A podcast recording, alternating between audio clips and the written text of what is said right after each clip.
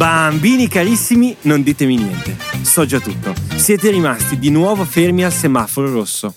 Non preoccupatevi, anche oggi per voi ci sono le favole nel traffico di Lorenzo Stivani.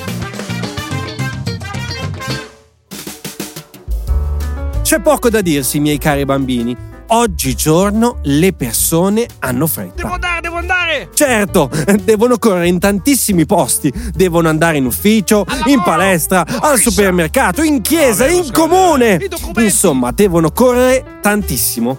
E anche voi bambini non siete da meno. Solo che voi correte al parco, inseguendo un pallone, un amico o un aquilone. Guarda che bella aquilone che mi ha comprato la mia mamma! È molto più divertente correre quando si è bambini. Guarda mamma, corro come Flash! Gli adulti, per correre più velocemente da una città all'altra, hanno pure imparato a costruire dei treni che vanno velocissimi.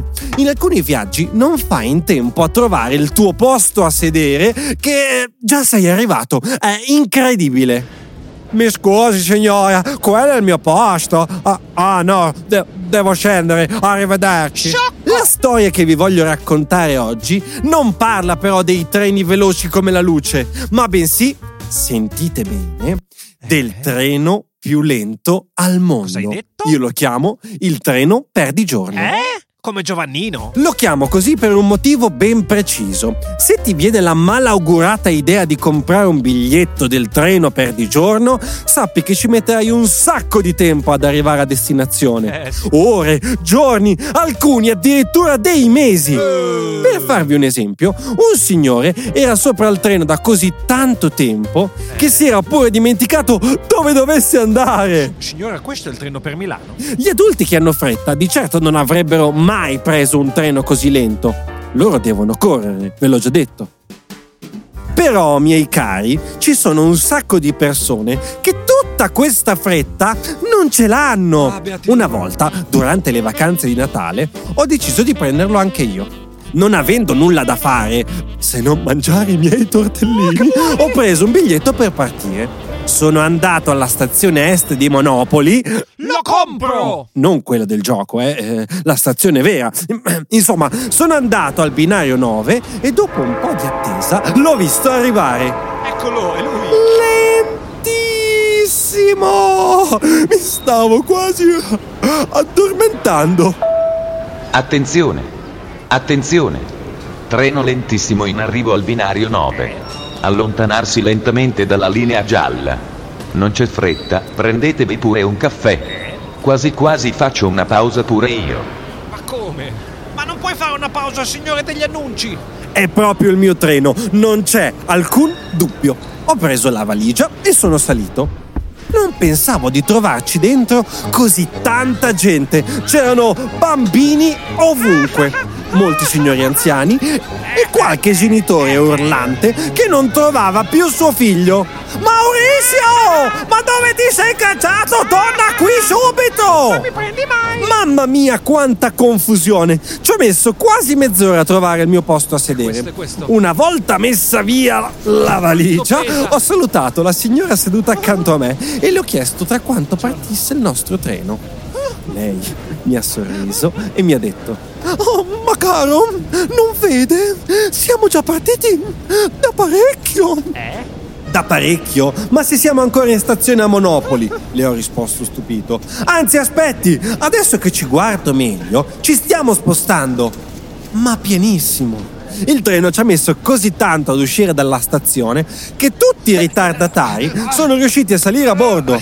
Nessuno perde mai il treno per di giorno, neanche il più ritardatario dei ritardatari che sia mai esistito. Ciao, mi chiamo Luca! Questo gigante sulle rotaie viaggiava così piano che se ad esempio vedevi un bel fiore su un prato, facevi in tempo a scendere, raccoglierlo e con una corsetta a tornare su. Ma quello è il fiore piripilla! È piuttosto facile, non c'è da aver paura. Io sono sceso qualche minuto per prendere un caffè con la signora Milva, la signora seduta accanto a me. Lei era tutta tranquilla. Io, per paura che andasse via il treno, mi sono pure macchiato la camicia. Non c'era bisogno di avere tutta quell'agitazione.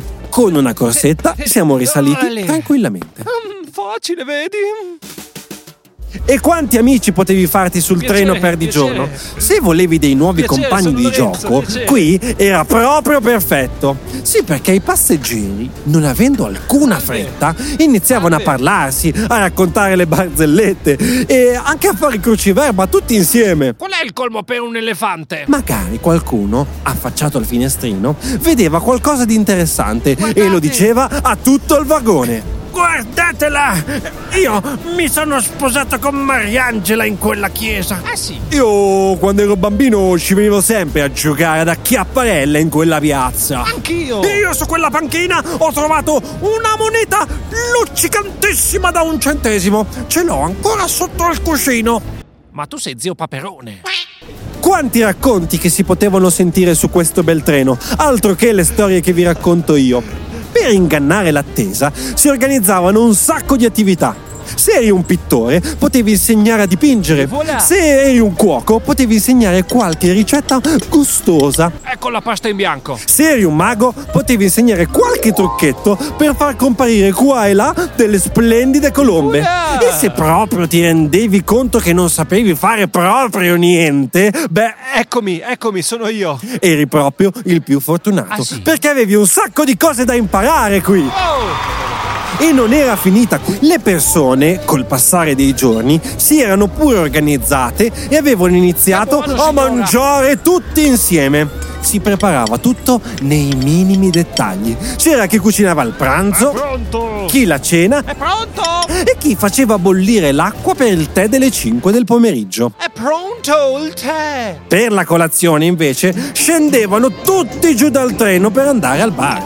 I cornetti, meglio mangiarli caldi e appena sfornati. Due caffè. No, 50 caffè. 67 caffè per noi, signora. Anche i bambini si davano un gran da fare. Erano gli addetti ufficiali ad apparecchiare il vagone ristorante, Forza ragazzi, apparecchiamo. pulivano i vetri di tutto il treno Via dai. e si occupavano pure di buttare la spazzatura. È pesante. Quando era il momento, caricavano i sacchi sulle spalle, scendevano giù dal treno e li gettavano negli appositi contenitori. Eh sì, eh. Erano diventati così veloci da fare perfettamente anche la raccolta differenziata. Plastica, vetro, carta e anche l'organico. Lo facevano veramente a regola d'arte. Sì, signore. È molto importante. I viaggiatori si divertivano talmente tanto durante il tempo passato sul treno per di giorno che c'era chi all'arrivo piangeva un po' dalla disperazione. Anche io ammetto, Ciao Vilma, ciao. Buon Natale. ho perso una lacrimuccia salutando la mia amica Milva, la mia compagna di posto. Non piangere, ma no Lorenzo, non piangere. Ci sentiamo ancora oggi, sapete? Siamo proprio diventati amici. Tutti i Natali ci mandiamo una cartolina colorata. Non dimenticarti di me. Anche io gradirei una bella cartolina per Natale. Allontanarsi dalla linea gialla. Va bene, te la mando, signore degli annunci. Perciò, cari bambini, prima delle vacanze di Natale, quando i vostri genitori vi chiederanno dove volete andare a divertirvi, voi raccontategli subito l'incredibile storia del treno più lento del mondo.